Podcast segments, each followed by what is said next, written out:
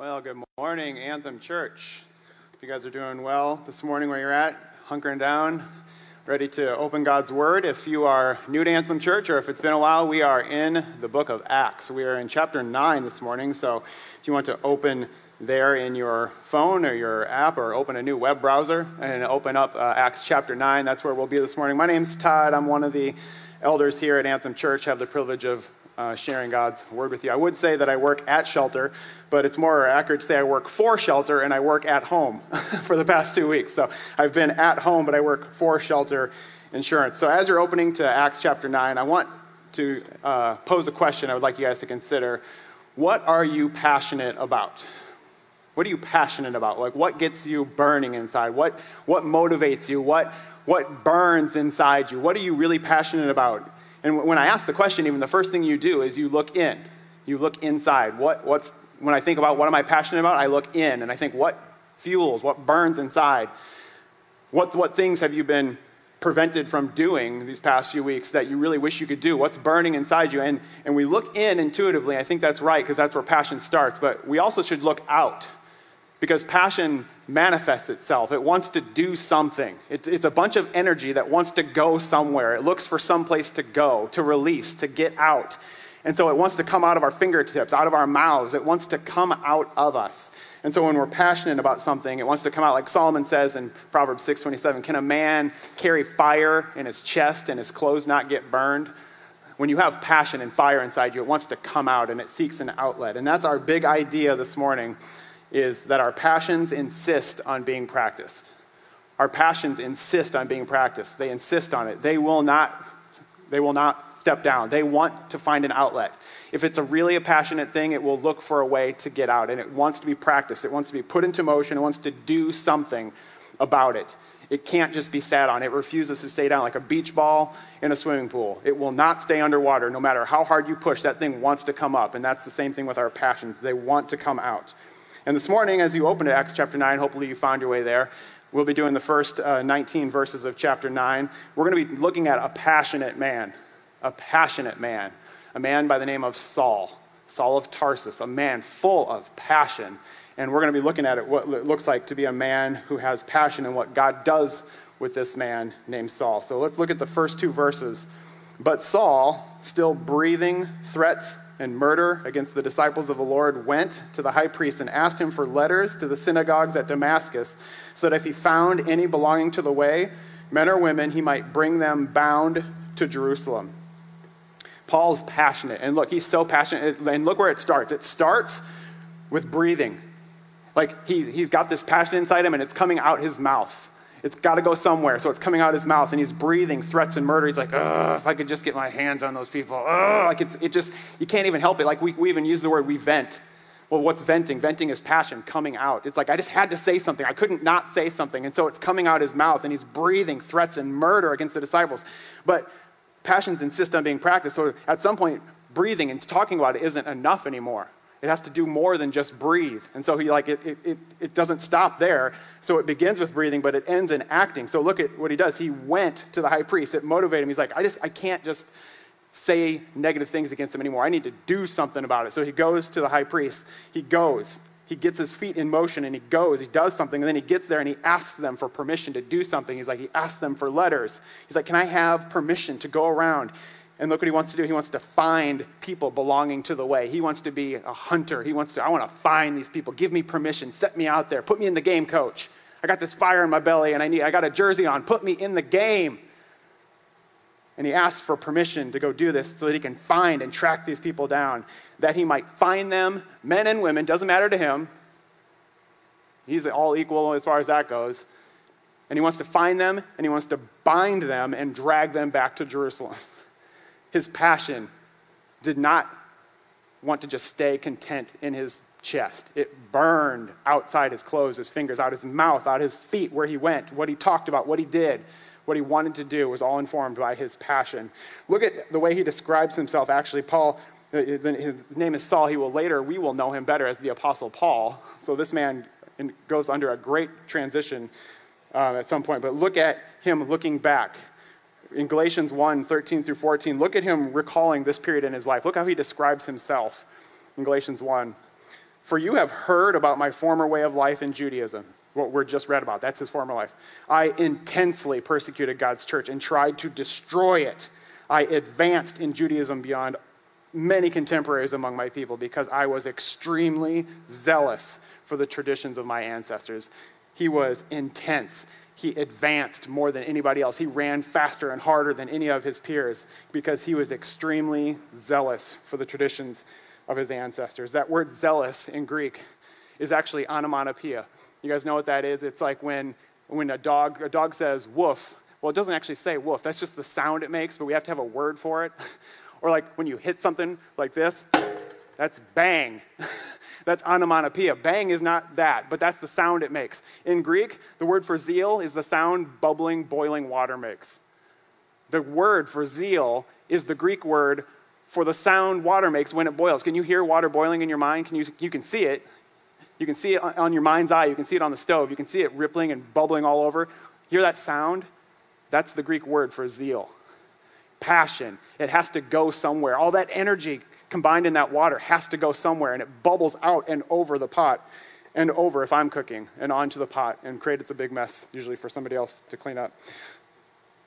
So passion has to go somewhere. So be careful what you're passionate about.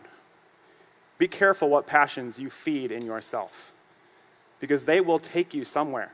Your passions are not content to be sat on.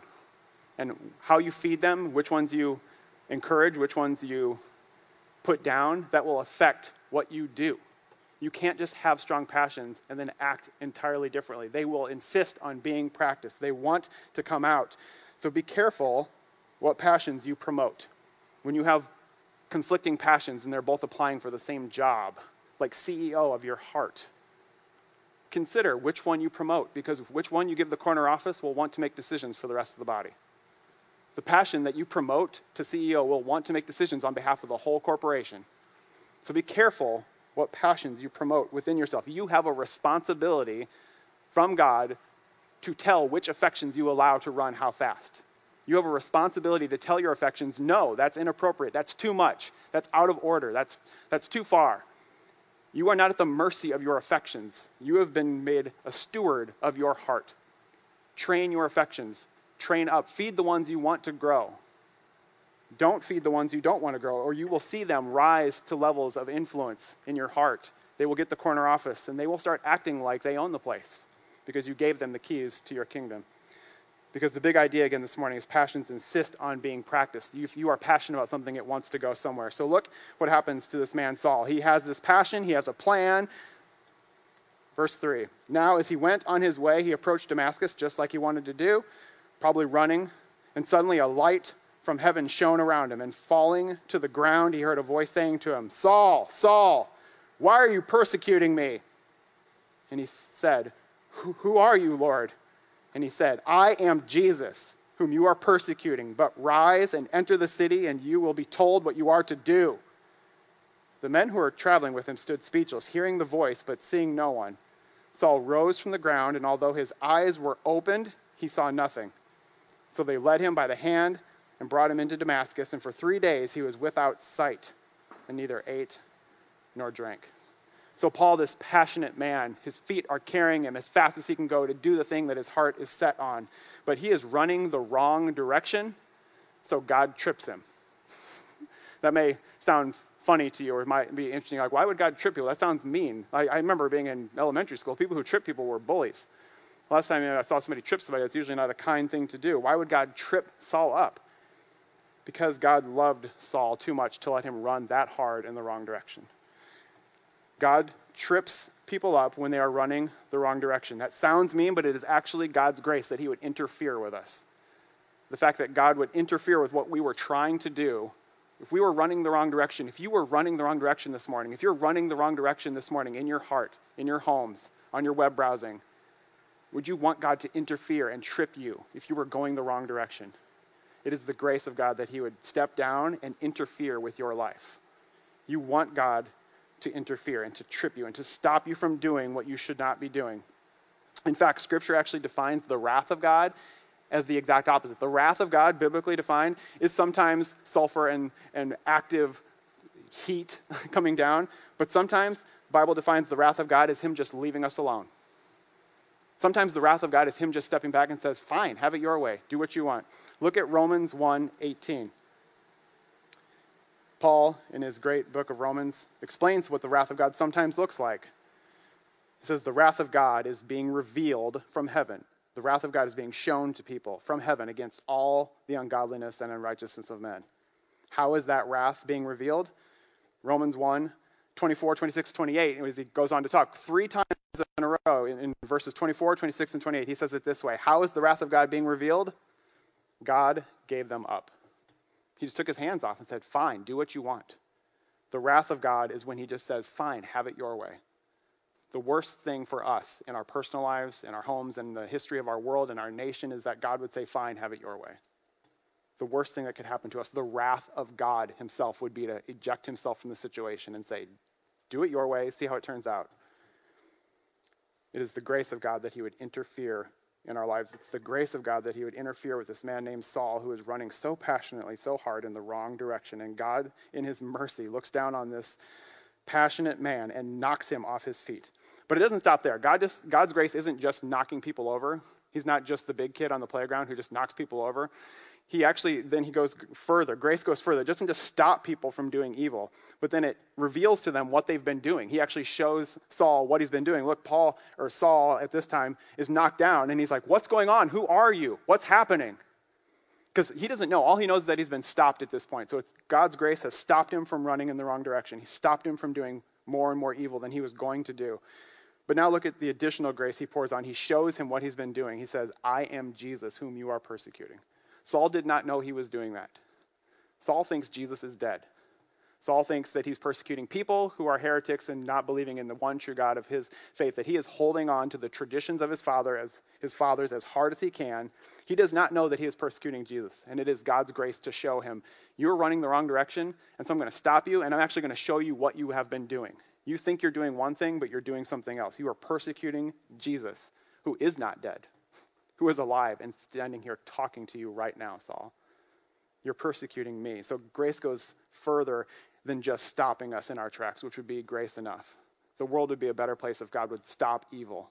And I think you'd all agree. If God would just show up and stop evil, that would make things better. But then he goes further and shows us what we've been doing. But then grace goes even further and doesn't just kill his passion and stop him right there, but he gives him a new passion. He gives him a new drive. He doesn't just kill the old thing, he replaces it with a new, living, active, passionate thing. Look at verses 10 through 19.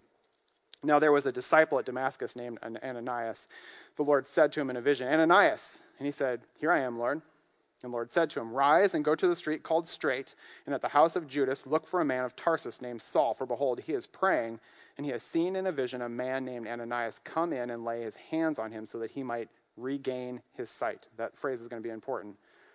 But Ananias answered, Lord, I have heard from many about this man, how much evil he has done to your saints at Jerusalem, and here he has authority from the chief priest to bind all who call on your name. But the Lord said to him, Go, for he is a chosen instrument of mine to carry my name before the Gentiles and kings and the children of Israel. For I will show him how much he must suffer for the sake of my name. That word suffer is the same word for passion. I'll show how passionate he needs to be for my name instead of what he's been doing, but passion often is accompanied by suffering because you care so much, you're willing to endure difficult things for the things you care about. That's passion. So Ananias departed and entered the house, and laying his hands on him, he said, Brother Saul, the Lord Jesus, who appeared to you on the road by which you came, has sent me so that you may regain your sight and be filled with the Holy Spirit. And immediately something like scales fell from his eyes, and he regained his sight. For the third time, we see that phrase. He regained his sight then he rose and was baptized. First thing he did, first obedience, he believes, he's baptized right out of the gate. He rose and was baptized, and taking food, he was strengthened. So God doesn't just remove all of Saul's passion. He doesn't say, the problem with this guy is that he's too passionate, he cares too much. So he doesn't just stop that, he replaces it with a new one. We see he regains his sight, he gives him a new vision, he gives him a new uh, a new passion, a new intensity for his life instead of just killing the old one. And he says in verse 16, I will show him how much he must suffer for the sake of my name. I will show him. You, you, think, you think you've seen a passionate Saul? Wait till you see him on fire for God. You've seen him on fire for something else. Wait till you see him with the fire of God burning in his chest. You've seen how hard he runs after things that are less than. See how hard he runs for the most important thing in the world. And maybe that's true for some of you. Maybe God has seen how hard you run after secondary things. And he's like, I want to show you how hard you could run if you were running in the right direction for the right thing with the right heart for the right end. God is not against passion, He's against passions that are against Him. He refuses to play second fiddle to any other passion. He is the first, the best, and you should give your first and best to Him. Look at Colossians 3, verse 5. This Apostle Paul being converted here now writes this letter later and he says this this instruction he gives to the colossian church he says put to death therefore what is earthly in you sexual immorality impurity passion evil desire, and covetousness. That word passion is, is in the King James translated inordinate affection. What he's saying is, he's not just saying kill all passion. Otherwise, that's what that, that would be the application of that verse if that's what he meant by that. Just stop being passionate about anything. Stop caring. The best thing you could do is to go live in a hole somewhere and just stop caring. Just kill all your desires. Go be a Buddhist monk and stop caring about anything. And that's the solution to life. That's really living, is not caring. But that's not what he's saying. He's saying put to death inordinate affection. The goal is not to have no affections, the goal is to have properly ordered affections, to have your affections in the right order, because then you can go after it. If you kill all passion, you only prevent one kind of sin. If you kill all your passion, you will only prevent one kind of sin. You will prevent the kind of sin of doing bad things. I'm no longer passionate for doing this, so I don't do bad stuff. If you kill all passion, you will no longer go do bad stuff. But you actually create an entirely different kind of problem. If you kill all passion, now you create a new kind of problem. You, now you have the problem of not doing good. Because there are sins of commission, running out and doing things you shouldn't. But there are sins of omission, things you ought to be doing that you're not doing because you don't care enough to do them. And if you kill all your passion, you'll never do those, and you'll be continually guilty of not doing good. Don't forget that the greatest commandment that Jesus ever gave was to love the Lord your God with all your heart, soul, mind, and strength. The greatest commandment is not a don't it's a do. The greatest thing that we're ever called to is to do something, to passionately pursue God, to love Him with all your heart, all your soul, all your mind, all your strength, with everything, passionately pursuing Him. Because remember, our big idea this morning is that passions insist on being practiced.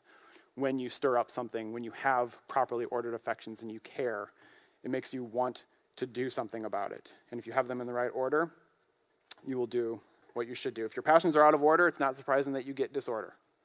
If your passions are muffled, you won't get much of anything because they're not trying to do much. But if your passions are in the right order, you will get God and you will get everything else. Look at Matthew 6 33. It says, Seek first. So, top priority, first affection. Make, set your heart first and foremost. Seek first the kingdom of God and his righteousness, and all these things will be added to you. If you seek God first and put everything else in its right order, you get God and everything else. You get all of it thrown in. You get, you get everything else as a bonus prize. But if you seek everything else before that, you will get nothing. Seek God first, and you will get everything else thrown in. Seek anything else first, and you will end up with nothing. You won't even get the thing that you've put first. God wants people to seek Him with all their heart, soul, mind, and strength, and He wants to give us everything else, but He just wants to give it to us in the right order. To give us anything else would throw us off track. And Saul was a man who was pursuing things with all his heart, but in the wrong order. He had things out of order, and so God knocked him down. And by God's grace, that's my story, and that's many of your stories. God knocked us down. He stopped us in our tracks. He showed us what we had been doing, and then He gave us a new vision to follow Him. Because God's biggest desire is for more people who desire Him more, not less. His goal isn't just to have a bunch of people who have resigned themselves to like everything else is not really worth following, so I guess I'll pick God and I'll have this unhappy life of going to church every Sunday, tuning on webcams because I should, and my mom's going to ask if I went to church this morning. That's not what he came to do. That's not God's desire for us. So, why would God pick somebody like Saul, who is so aggressively going in the wrong direction? I think one clue comes in 1 Corinthians 15 9 through 10, where Paul, writing back on his own life, says this He says, For I am the least of the apostles unworthy to be called an apostle because I persecuted the church of God. He's the only apostle who was previously against the church of God and persecuted them actively. But by the grace of God, I am what I am, and his grace toward me was not in vain. On the contrary, I worked harder than any of them. though it was not I, but the grace of God that was in me. Paul was going to go hard after something. He went hard after whatever he went after. His problem was not motivation, but direction. Paul was very motivated. He was just going the wrong direction. And so God can take a man like that and point him in the right direction and watch him go. Watch him go. Watch him run hard. He had passion. He cared enough to go after what he went after. And so God takes him and puts him in a new direction. So, where are your passions at this morning? What direction are they taking you? What you're passionate about will come out. It insists on it. It wants to come out. It wants to. You, what are you talking about? What can you not help but talk about? What kind of news can you not help but want to share? What links can you not help but want to share? What places do you can you not resist going to? That's what you're passionate about. And God's desire is that your passions would be trained in the direction of Him and that you would point it at Him and Him first and foremost. But for some of you, you're going towards Jesus. You're going the right direction this morning. You tune in, you're like, hey, Pastor I got this. I'm going the right direction. Your problem is not direction, but motivation. How hard are you running? Look at Paul. He worked harder than anybody, not because he was trying to earn his place among the apostles, but because that's what Paul was going to do. He loved whatever he loved with all of his heart. He gave himself to it entirely. For some of you, your problem this morning isn't that you're going the wrong direction, it's that you don't have enough motivation. You're like, yeah, I got Jesus, so I mean, I, I got, I mean, it's part of my thing, I do. It's, it's, it's, it's in there somewhere, but it's not the driving force of why I do what I do. It's not, what, it's not the reason why I get up when I get up or why I go to bed when I do, why I'm dating who I am, why I'm not dating who I'm not. It's not enough part of who you are. It needs to be part of it. It needs to be part of the motivation for what you're doing because our passions insist on being practiced. And so perhaps for some of us, our passions need a stern talking to. It is time for us to take responsibility for our passions and stop being on the receiving end saying, Well, I have no choice in the matter. It's just how I feel. Maybe it's time for us to take responsibility for our feelings and to tell our feelings where to go, to tell them how far is too far and where they should be working harder or plowing harder or going faster. Perhaps they're out of order, perhaps they're out of shape. I don't know what your problem is this morning. If they are out of order, pray to God and, and do the diligence of sanctification, of putting your affections in the right order. Feed the things you should be feeding. If they're out of shape, get in the gym, get in the spiritual gym, start reading your Bible. Join Pastor Matt's Bible read through, learning how to read your Bible. Figure out how to read it. Maybe you're like, I don't know where to begin. I know I should be reading my Bible, but I don't know what to do. Join that. Figure it out. Get in shape. Get your passions in shape. Because our mission here and vision is to know, love, and obey God. Because we know and we're convinced that the more you know Him, the more you will love Him. And the more that you love him, the more you'll want to obey. You won't be doing it out of just sheer obligation, but because you delight in him and you want to do it, the same way that a child wants to please their father. Out of the sincerity of their heart, they want to obey, they want to do what they're called to do. So you are called to point all of your passion at loving God. And our example on this, as we close our time today, is Jesus himself. As this Palm Sunday, we look at him entering the city knowing exactly what's going to happen to him, knowing why he's going there.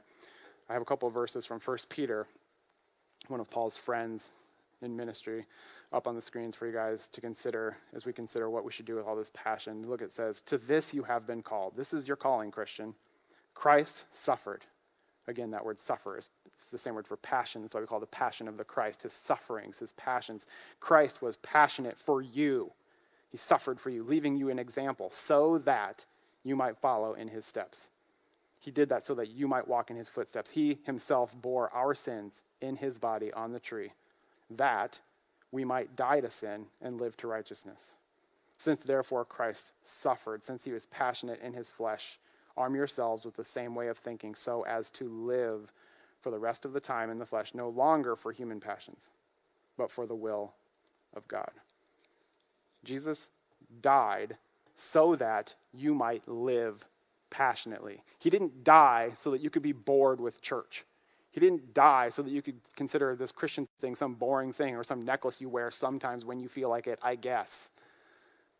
Jesus died so that you might live. And not just live for a moment or live for a weekend at a camp retreat or live for that week at Inspiration Hills Church Camp back in seventh grade, for example. He did it so that you would live the rest of the time. Look at the text for the rest of your days in the flesh, as long as you have a body, live in it for God. No longer for human passions, not for what you used to get excited about, but for the will of God. Jesus died so that you might live a passionate life. God loves people full of passion who go hard in the right direction. He loves it so much that He is stopping some of us in our tracks. He has stopped us in the past in our tracks. He has told us what we've been doing, revealed to us exactly the extent of how bad it really was. Saul just thought he was trying to drag people to prison. He was fighting against Jesus Christ Himself. He didn't know that. Some of you don't, don't know that this morning. I did not know that. And it was the grace of God to reveal to me what I had been doing and how bad it really was. And then He gave me a new vision for my life and gave me a track to pursue Him hard with all my heart, all my soul, all my mind, and all my strength. Let's pray. Heavenly Father, thank you for the example of what you can do with people who are passionately committed in the wrong direction.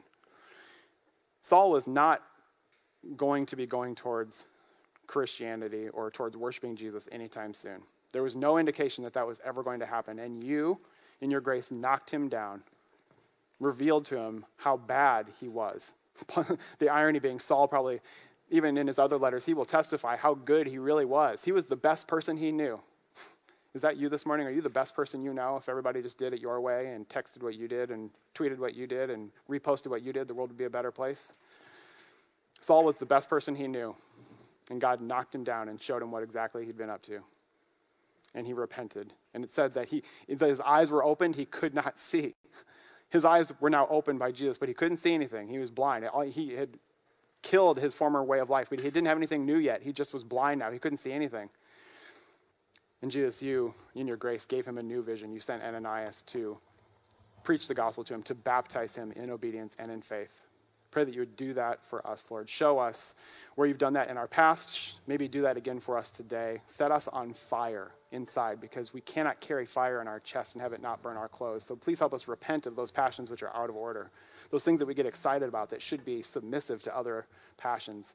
Please rise up and help us to promote the right things. Give us the tools to help them and promote them, and then let them have the corner office and make all the decisions for our life that you, Jesus, would rule our calendars, our hearts, our web browsing, our, our wallets, our relationships, our repentance, our forgiveness, everything.